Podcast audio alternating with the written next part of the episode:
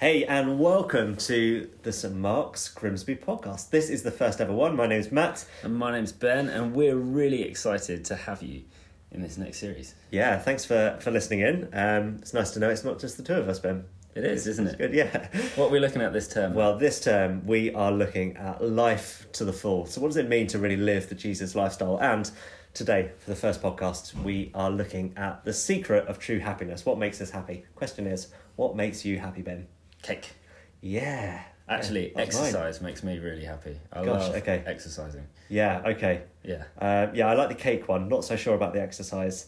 Um, although I, I have been known to run to Greggs to buy a cake. Oh, so wow. there we are. There we go. yeah. You can tie the two together. You can, yeah, yeah. Well, uh, I don't know what makes you happy at home, but um, there we are. Cake. Hopefully, some of this podcast might. Some of this podcast, yeah. So, the format of the podcast is that um, we've recorded a bit of worship for you to listen to first, and then Matt is going to share his talk from Sunday with you. Yeah, so you can listen in, and we're just aware, particularly at the moment, with, uh, with the C word, which we don't like to mention because it makes everyone quite sad. Um. That for some people, you just can't connect into church at the moment. So hopefully, this will give you uh, not only a little taster, but help you feel part of the family here at St Mark's as well. So yeah, after the talk, a little prayer, and then you can uh, crack on with your life. Of course, totally transformed, not by what I have to say, uh, but by the Spirit at work in you. So. Um, just before we kick into uh, into worship, uh, why don't I just pray for us? Yeah, Heavenly Father, we just want to thank you that you are here with us wherever we are listening into this podcast. You're right here by your Spirit. Would you help us to worship you just where we are right now, to be joined up in worship with the life of your church here at St. Mark's and with the angels in the heavenly realms. So, Jesus, we just want to praise you and glorify you and know what it means to live for you and live in your presence. Amen. Amen.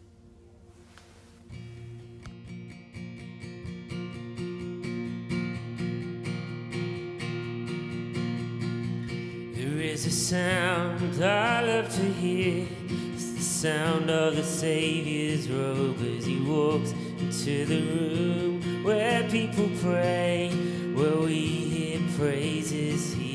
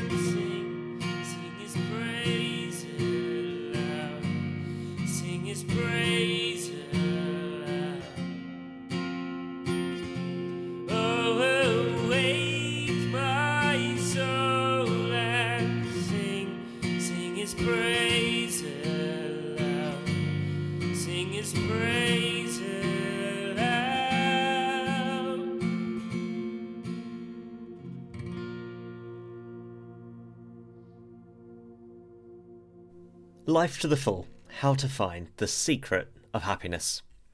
The readings from Matthew chapter 5, verses 1 to 12. The Beatitudes. When Jesus saw the crowds, he went up the mountain, and after he sat down, his disciples came to him. Then he began to speak and taught them, saying, Blessed are the poor in spirit, for theirs is the kingdom of heaven. Blessed are those that mourn, for they will be comforted. Blessed are the meek for they will inherit the earth. Blessed are those who hunger and thirst for righteousness, for they will be filled. Blessed are the merciful, for they will receive mercy. Blessed are the pure in heart, for they will see God. Blessed are the peacemakers, for they will be called children of God. Blessed are those who are persecuted for righteousness' sake, for theirs is the kingdom of heaven. Blessed are you when people revile you and persecute you, and utter all kinds of evil against you falsely on my account. Rejoice and be glad, for your reward is great in heaven. For in the same way they persecuted the prophets who were before you. Well, hello and welcome if you're listening in on this podcast, uh, either for the first time or because you're connecting in.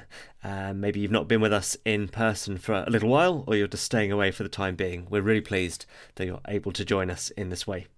I don't know how you're feeling about 2022. I'm really looking forward to it. Uh, maybe part of that is because 2021 wasn't really much to go by.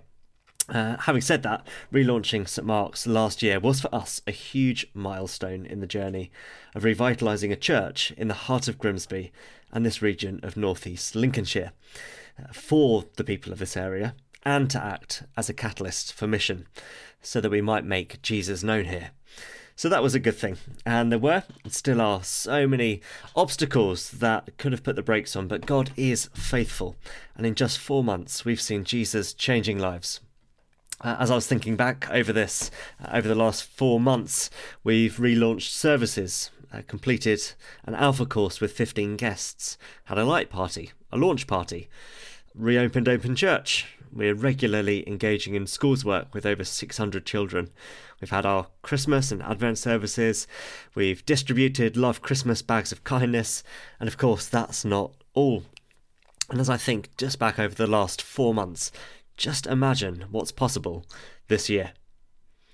We started back in September talking about God's greater vision for a greater Grimsby, and we've seen almost every Alpha guest make their way into church as they continue on their faith journey. Uh, and we, as a church, we're in quite a, a, special position, I think, in that we're all in a different stage of our faith journey. Uh, some of us, some of you listening, will have been Christians for just a short while, maybe a month. For others, 30 plus years. Uh, and there are others, of course, who are not quite there yet, still on that journey. And so, as we start this new year, we thought it would be good to explore how we actually start to live the lifestyle that Jesus calls us to live.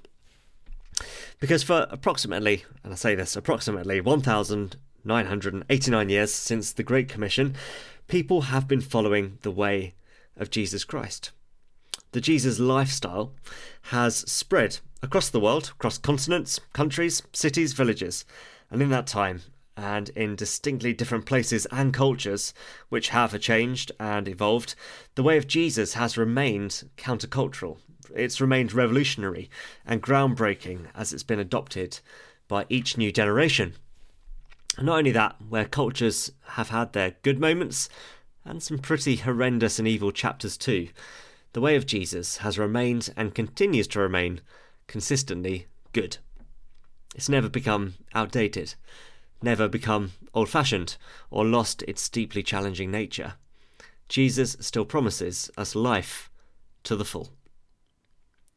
And so for us, in 2022, in Great Grimsby, England, We're going to live the life, life to the full.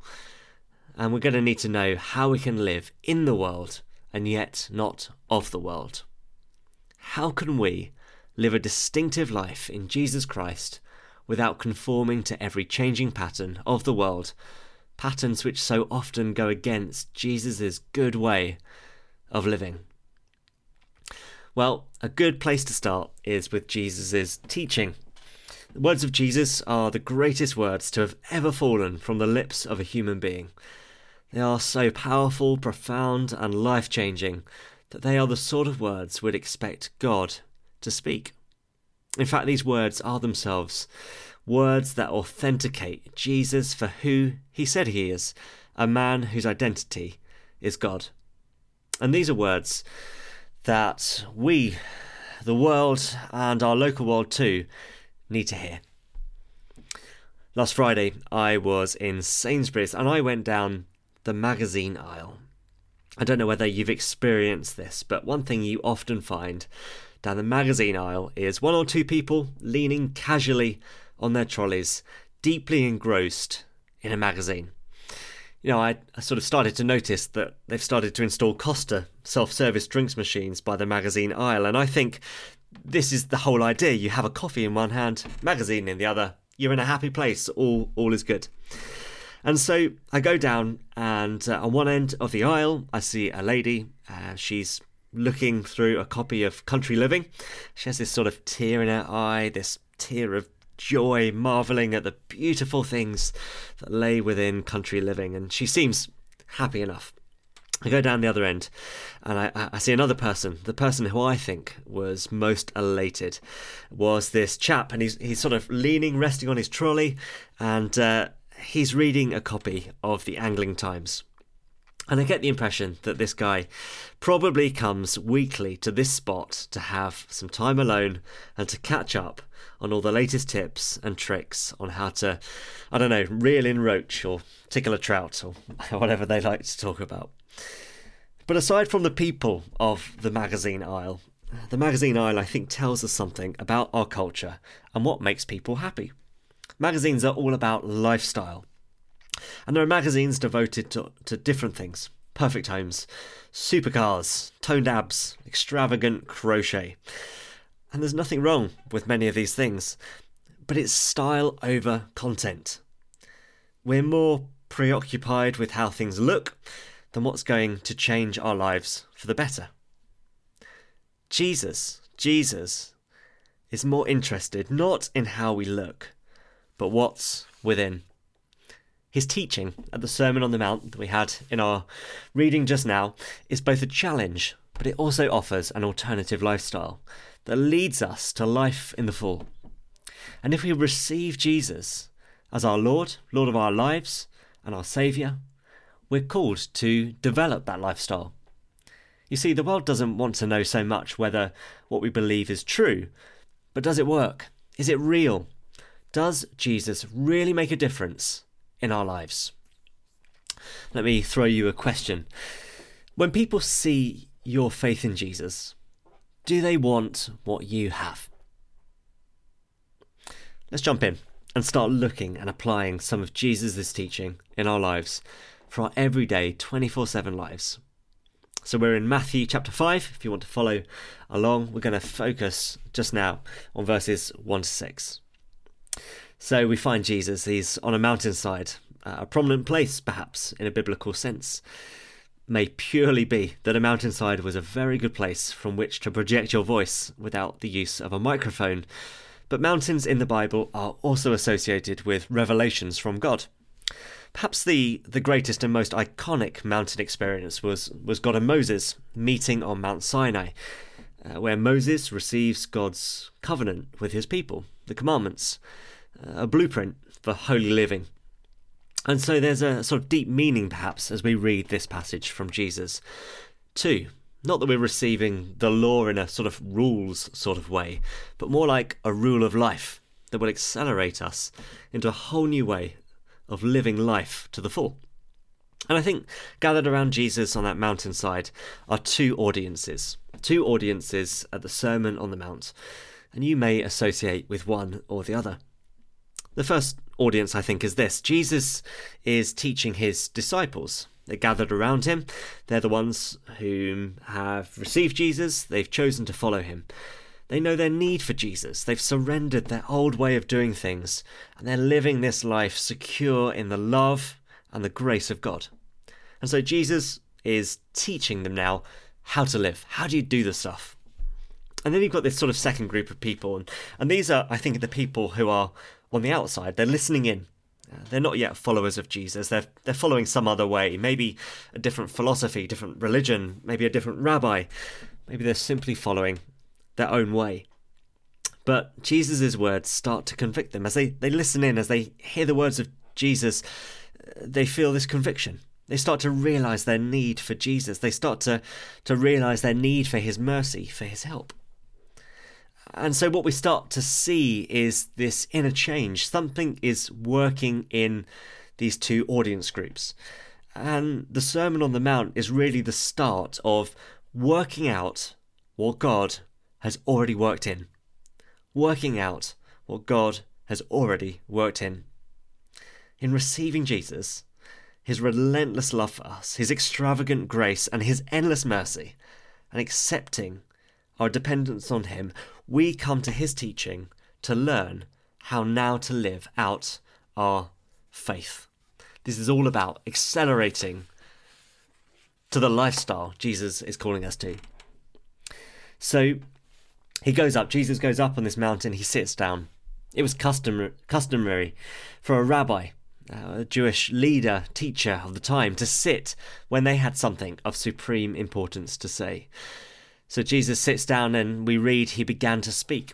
I think maybe a better and more accurate way of reading this in verse 2 is He opened his mouth and he opened his heart. He opens his heart to his audience, to his audiences, to, to us. And he starts saying this. He says, Blessed are.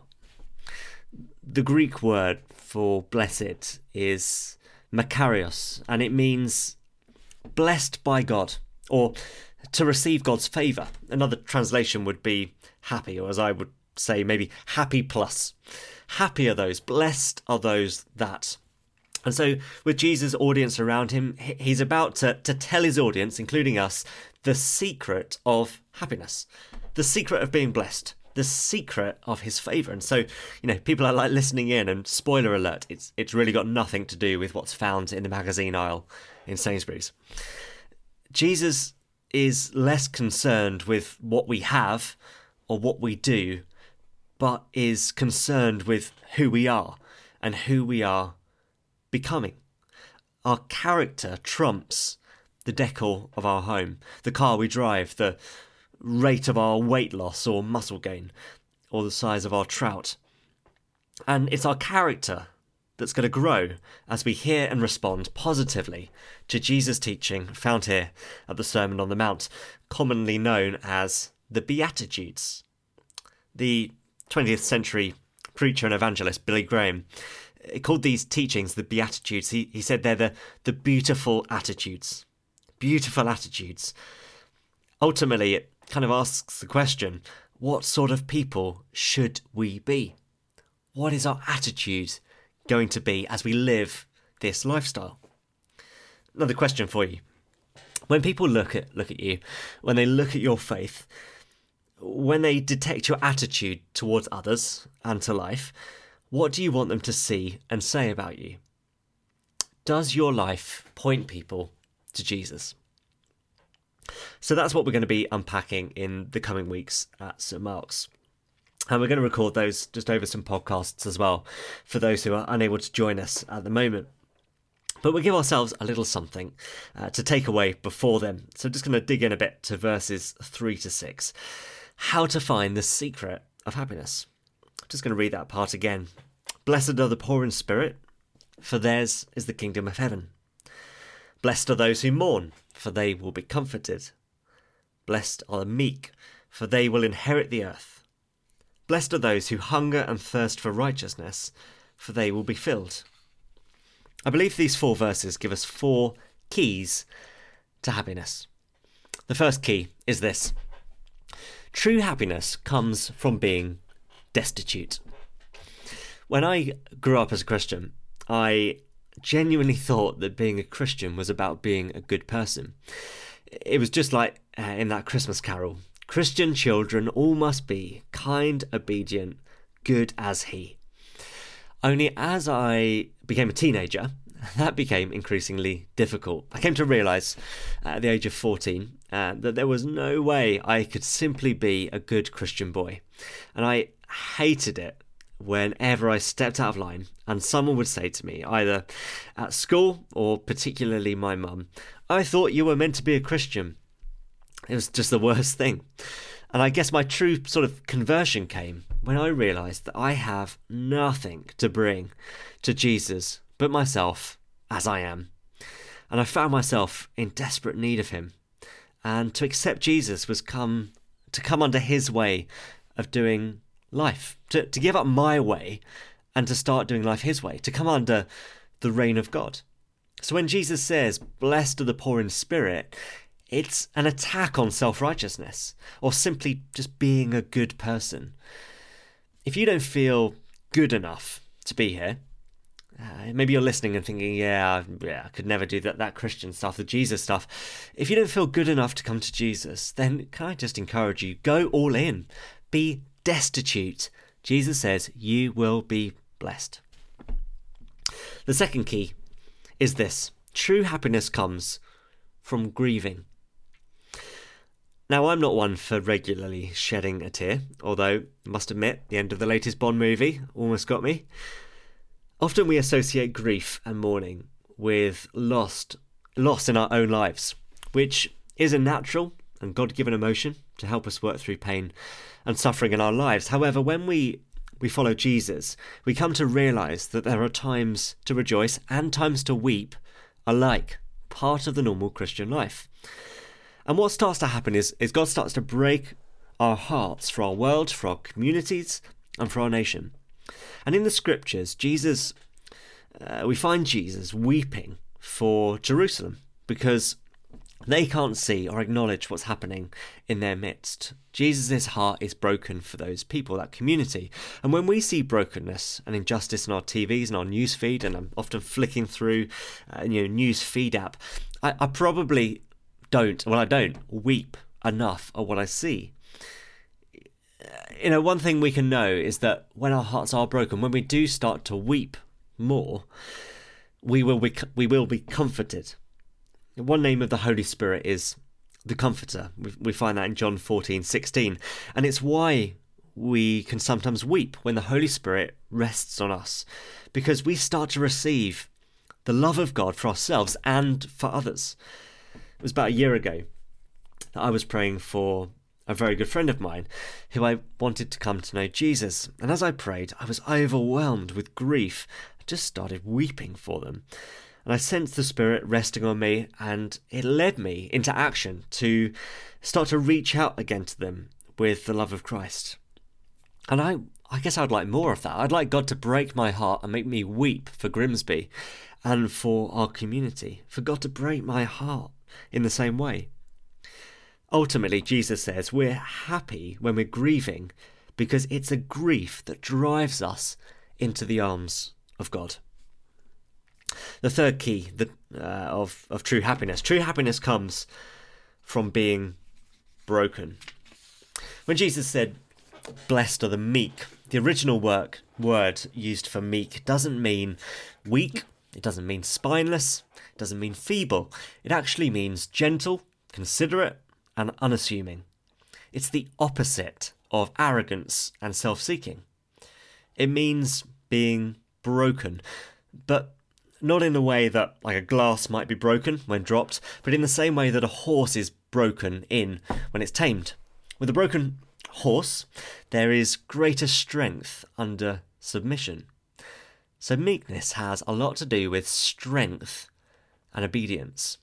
There are two really good examples of people who are considered meek in the Bible. The first is Moses as he leads the people of Egypt out of slavery in Egypt. And in Numbers 12, verse 3, Moses is described as being very meek above all men which were upon the face of the earth. And the second is Jesus, the Saviour of the world. And he says of himself, and we find this in Matthew 11 29, he says, Learn from me, for I am meek and lowly in heart. Jesus is meek because he submits himself not only to God, but also to his parents and to the law. He even submitted at his trial to Pontius Pilate. When we're meek, we are not sensitive about ourselves. We're not always watching out for our own interests, not always on the defensive, not worrying about what others think or say of us, not easily offended, but we're strong and secure in Christ. And when we're in this position, we come to realize that what we receive is a gift from God. It's not deserved. It's it's not deserved because we've simply been good people, because we've worked hard for it, but because uh, it's freely given. What we receive from God is freely given, and this is both true in this life and the life to come. It is a happy way to live. And the final key is this true happiness is being deeply dissatisfied. Jesus says that to be happy, to be blessed, is to hunger and thirst for righteousness. Truth is um, that I've never been hungry enough to really know real hunger.